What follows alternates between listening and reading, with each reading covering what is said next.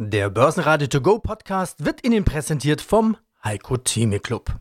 Werden Sie Mitglied im Heiko Theme Club. heiko-theme.de Der Börsenpodcast. Börsenradio Network AG. Das Börsenradio. Marktbericht. Am Freitag ab 14.30 Uhr fielen alle Indizes wie ein Stein. Und das noch vor der erwarteten Rede von US-Notenbankchef Jerome Powell in Jackson Hole. Aus dem Börsenradiostudio A, Peter Heinrich. Grüß Gott. Der DAX fiel bis auf 11.650 Punkte und erholt sich dann wieder bis zu seiner Nulllinie. China dreht im Zollstreit das Karussell weiter. China gab neue Zölle auf US-Importe bekannt. Der Yuan wertet weiter ab. US-Notenbankchef Paul sagte in Jackson Hole, wir werden angemessen handeln, um Wachstum zu stützen. Die Wirtschaft ist in einem guten Zustand. Kollege Brian Morrison mit Robert Halver. Trump hat ja seinem Notenbankchef Jerome Powell diese Woche ja schon quasi die Kompetenz abgesprochen. Er hat ihm gesagt, er hätte nicht genügend Visionen und sollte doch mal einen ganzen Prozent wieder runtergehen von seinen Leitzinsen. Euroland ist ja bereits im 0%-Bereich mit den Leitzinsen. USA hat tatsächlich noch ein äh, positives Vorzeichen vor dem Leitzins. Inwieweit hat denn Trump recht? Und ja gut, natürlich hat er Unrecht, sich da einzumischen. Trump hat insofern recht, dass man schon sagen muss, das sage ich auch, die neuen Zinserhöhungen der US-Notenbank, die waren übertrieben. Man hat einfach in den alten Mustern gedacht und gesagt, naja, wenn die Zinsen auch in Amerika so niedrig sind, da kommt irgendwann die Inflation. Darüber werden wir nicht mehr Herr. Heute muss man feststellen, dass zumindest die offizielle Inflation natürlich überhaupt keine Gefahr darstellt, weil einfach äh, heute über Digitalisierung und Mechanismen der Deflation natürlich der Preis sich nicht niederschlägt. Schauen Sie nach Amerika, die hatten ja, die haben ja Grunde genommen jetzt seit einigen Jahren Vollbeschäftigung, aber die Lohnpreisspirale, die hat sich überhaupt nicht aufgetan. Also von daher muss man sagen, das war ein Fehler. Man hätte vielleicht nur die Hälfte machen müssen. Die FED wird auch gerne diesen Fehler korrigieren. Nur jetzt mal ein Basispunkt, also quasi 4 mal 25 dann die, die, die Zinsen zu senken, das wird die FED nicht machen können auf einen Schlag, dann äh, ist, macht sie sich natürlich unglaubwürdig. Dann heißt ganz klar, die FED ist his master's voice, also wenn Herr Trump befiehlt, dann ist äh, die FED sofort da und senkt die Zinsen. Das darf nicht passieren. Das kann man in anderen Ländern machen, aber eben nicht in der weltführenden Wirtschaftsmacht mit auch der größten Notenbank der Welt. Aber die US-Notenbank wird natürlich dann verklausuliert, verbal erotisch sehr geschickt agieren und natürlich dann fokussieren auf die Konjunkturindikatoren, die ja von den Frühindikatoren auch negativ sind, auch im Dienstleistungssektor. Selbst jetzt äh, bei der Konsumstimmung ist nicht mehr alles eitel Sonnenschein. Darauf wird sie fokussieren und dann sukzessive die Zinsen weiter senken. Ich erwarte in diesem Jahr noch mindestens zwei Zinssenkungen. Die Börsenwoche geht nicht versöhnlich zu Ende. DAX schloss bei 11.611 Punkte, ein Minus von 1,15 Prozent.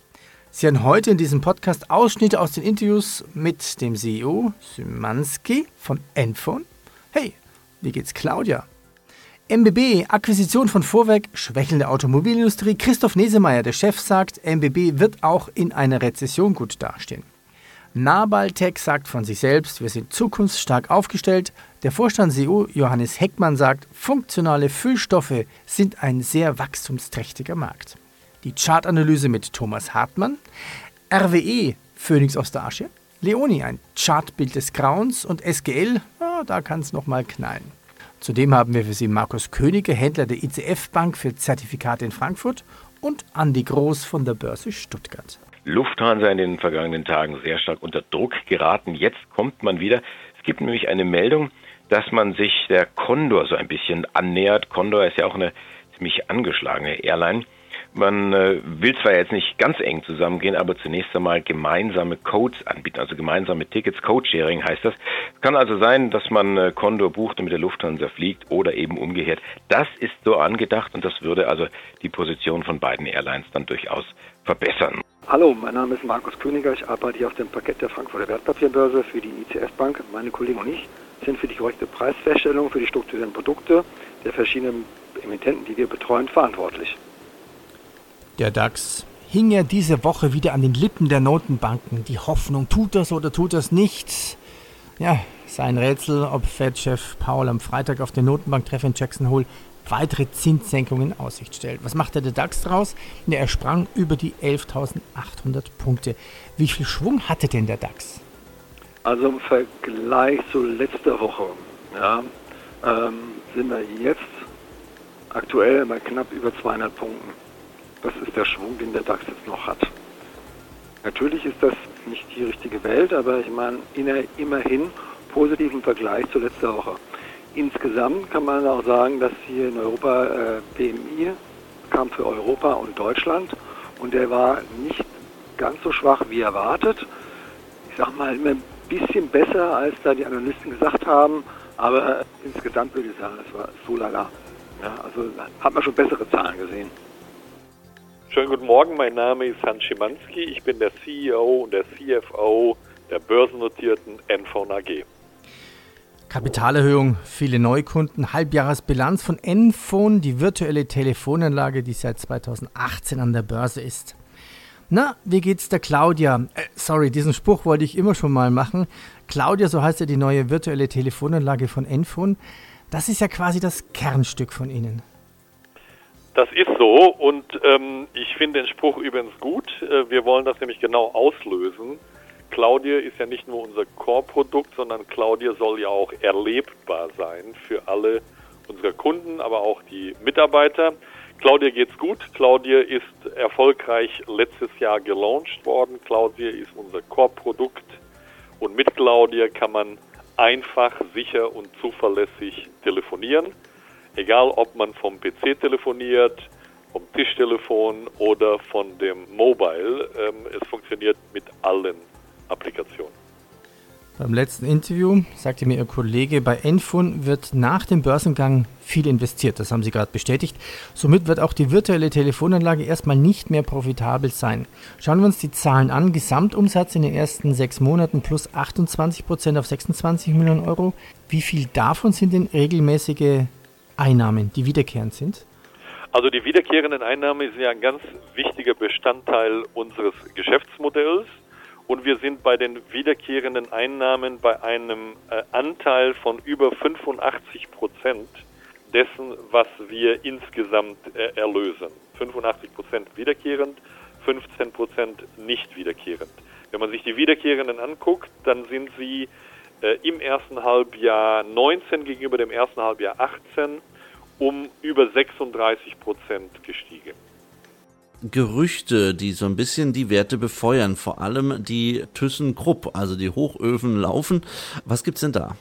Das Thema Stahl und ThyssenKrupp beschäftigt uns seit einigen Tagen. Vor wenigen Tagen hatten wir berichtet, dass es wohl ja, ziemliche äh, Interessenten gibt an der Aufzugssparte von ThyssenKrupp. Das hat ThyssenKrupp so ein bisschen aus dem Schönheitsschlaf, Röschenschlaf geweckt. Und jetzt setzt man noch eins drauf. Es gibt ein Gerücht, das Handelsblatt hat darüber äh, berichtet, dass ThyssenKrupp angeblich den Stahlhändler Klöckner übernehmen möchte. Klöckner Co. Also der Stahlhersteller übernimmt den Stahlhändler. Die Idee ist jetzt nicht neu. Also da ist immer mal wieder darüber philosophiert worden. Was jetzt neu ist, ist so ein bisschen die Wucht, die das Ganze entfaltet und ähm, es scheint auch sehr konkrete Überlegungen da schon zu geben, so zumindest, wenn man sich diesen, diesen Artikel dann durchliest. Ähm, was die Experten so ein bisschen stört, das ist das Timing. Das scheint nicht so ganz glücklich zu sein. Also zum einen sagt ja Aufzugssparte, die sehr lukrativ ist, wird seitens ThyssenKrupp verkauft und auf der anderen Seite holt man sich hier ein, ein relativ problematisches Stahlgeschäft irgendwo ans Bein. Und äh, das Ganze vor diesem Hintergrund, dass ja die Fusion mit Tata Steel gescheitert ist. Da kann man ja nicht zusammen. Also das zu einem Zeitpunkt, wo die Konjunktur irgendwo ihren Höhepunkt überschritten hat. Aber irgendwie, ja, äh, kommt das bei den Anlegern von ThyssenKrupp richtig gut an. Die Aktie hossiert mit 13 Prozent jetzt zur Mittagszeit, ist so bei etwa 5,50 Euro. ThyssenKrupp selber waren lange Zeit DAX-Spitzenreiter gewesen. Jetzt äh, sind sie von der Lufthansa überholt worden. Ähm, ThyssenKrupp klettern hier auf 10,57 Euro. Das ist ein Plus von 1,5 Prozent. Mein Name ist Christoph Nesemeyer, ich bin CEO der MBB, habe das Unternehmen vor knapp 25 Jahren mit meinem Partner Herrn Freimund gegründet und bin auch einer der wesentlichen Anteilseigner des Unternehmens. Also wenn man sich die unterschiedlichen Branchen aussucht, dann würde ich sagen, MBB steht gut da, selbst wenn eine Rezession kommen würde. MBB ist als klassische Beteiligungsgesellschaft mit dieser Diversifikation ein Unternehmen, was äh, gut dastehen wird, auch in einer Rezession. Das ist also verhältnismäßig gut. Wenn eine Rezession kommt, ist klar, dann werden im Zweifelsfall alle leiden, aber wir werden verhältnismäßig weniger leiden als äh, zyklische Unternehmen als Beispiel. Und wir haben ein paar Kandidaten im, im, im Portfolio, die wirklich interessant sind. Also die DTS ist interessant, Vorwerk ist sehr interessant, auch in einer solchen Phase. Und wenn man sich die Consumer Good Unternehmen anguckt, Goods Unternehmen anguckt, wie, wie CT Formpolster oder Hanke, sind das auch Unternehmen, die sehr verlässlich sind und die typischerweise bei einer Rezession ihre Margen steigern können, weil die Rohstoffpreise sinken.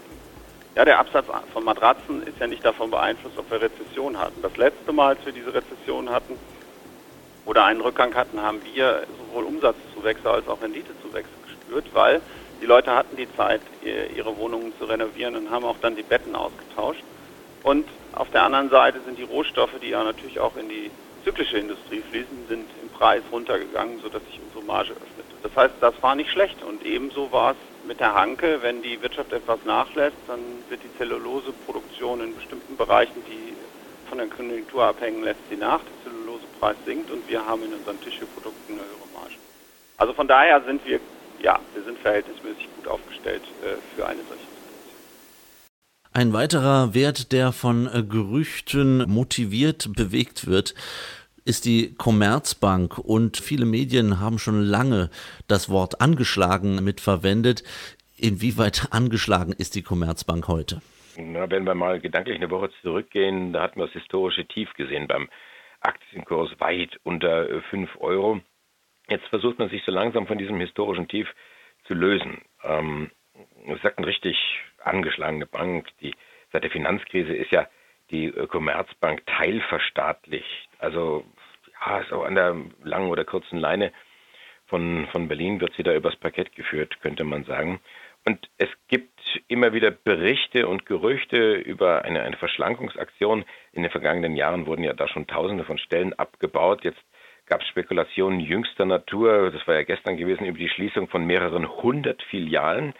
Und die Börsenzeitung hat jetzt noch eins draufgesetzt und sagt, ja, noch einmal zusätzlich 1800 bis 2500 Stellen sollen hier gestrichen werden. Und wie das eben leider so ist an der, an der Börse, da guckt man nicht auf menschliche Schicksale, sondern schaut sich die Zahlen an und sagt, ein Unternehmen, was spart, äh, macht mehr Gewinn.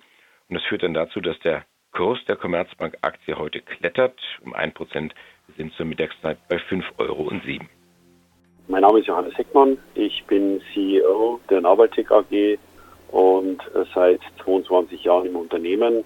Einer der Mitgesellschafter und Aktionäre der Nabaltec AG. Jetzt geht es um Spezialchemikalien. Zeit für die H1-Bilanz. Sie sind jetzt seit 2017 CEO und in einer der Mehrheitsaktionäre der Nabaltec. Nabaltec aus Schwandorf. Doch heute melden Sie sich äh, aus Übersee. Wo, wo genau sind Sie? Ich bin derzeit in Seattle unterwegs. Also haben wir circa neun Stunden Zeitverschiebung. So ist es. Ihr Herz flammt für Nabaltec, für flammhemmende Produkte. Sie sagten gerade, Sie sind einer der Großaktionäre. Wie viele Anteile haben Sie? Die Familie Heckmann besitzt äh, ca. 29 Prozent. Also schon sehr entscheidend. Nabaltec macht flammhemmende Stoffe und auf ihrer Webseite sind Bilder von Anwendungen, zum Beispiel für die Bahn, für Schiffe, für ein E-Auto beim Laden. Wo setzt man denn Ihre Stoffe ein? Hätten Sie ein paar Beispiele, zum Beispiel bei diesem E-Auto-Ladevorgang?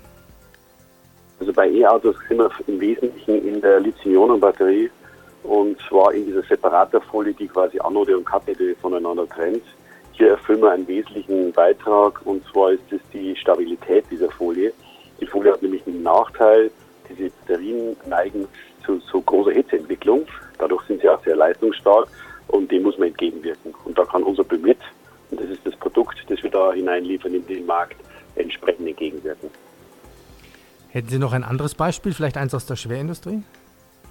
Das ist eher, hier geht es im Bereich, Sie haben vorhin Tunnelbau und so weiter genannt. Hier sind wir im Wesentlichen im, im Kabelsektor unterwegs. Also jeder, der Kabel herstellt, die Kabelumwandlung, das ist heute ein Compound, ein Polymer, ein Weichpolymer, äh, das unter anderem mit unseren Produkten gefüllt wird, damit es eben thermostabil ist bzw. flammhemmend, äh, weil wenn sich die Kupferdrähte ja, miteinander berühren, wissen wir auch, dann gibt es einen Kurzschluss und kann zum Brand äh, kommen.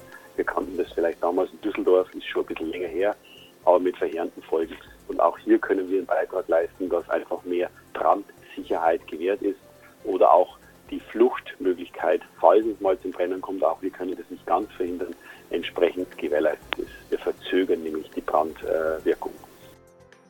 Salesforce. Hier blicken wir in die USA. Was gibt's da? Salesforce ist ein Softwarehersteller aus den USA, richtig, und hier hat man die Experten überrascht, positiv überrascht. Zweites Quartal, Umsatz klettert um gut ein Fünftel auf 4 Milliarden Dollar. Und ähm, der Nettogewinn dagegen, der, der fällt auf 91 Milliarden, Millionen Dollar, Verzeihung. Es gibt aber Kosten für Rechtsstreitigkeiten, die hier bezahlt worden sind, also Einmaleffekt und das Positive siehe Rechtsstreitigkeiten hat man dann damit beigelegt. Und Salesforce setzt noch einen drauf, rechnet jetzt im laufenden Quartal und auch dann im Gesamtjahr mit mehr Umsatz und mehr Ergebnis. Und das kommt gut an. Die Aktie von Salesforce klettert um 8%. Und es ist ja die gleiche Peer Group, wie es so schön heißt, also das gleiche Geschäftsfeld wie SAP und zieht in diesem Fall auch die Aktie von SAP nach oben, die hier zur Mittagszeit 1% im Plus ist bei 108,58 Euro. Guten Morgen, mein Name ist Thomas Hartmann. Ich bin 34 Jahre alt und beschäftige mich schon seit 18 Jahren mit dem Finanzmarkt. Bin Unternehmer, selbstständig und habe ein Unternehmen, was eben Leute ausbildet in Sachen technische Analyse, um eben am Finanzmarkt daran teilzuhaben. Nächster Wert, Leoni, auch so ein gefallener Kandidat. Der Autozulieferer ist ein Hersteller von Kabelbäumen für die Autos. Der hatte schon immer wieder in den letzten drei, vier Jahren strukturelle Probleme, Vorstandswechsel.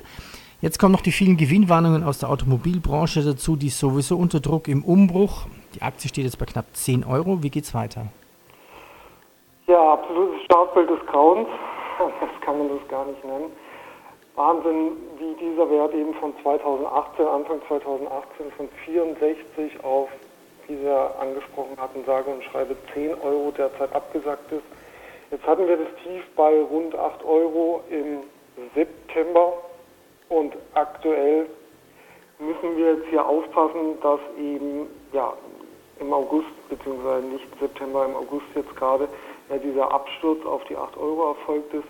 Darunter wird es nochmal sehr gefährlich, da können wir sogar die 6 Euro sehen, dann wären wir schon wieder bei dem Tief von 2009 und dann sind eben die ganzen Kursgewinne aus 10 Jahren Verlauf komplett negiert worden.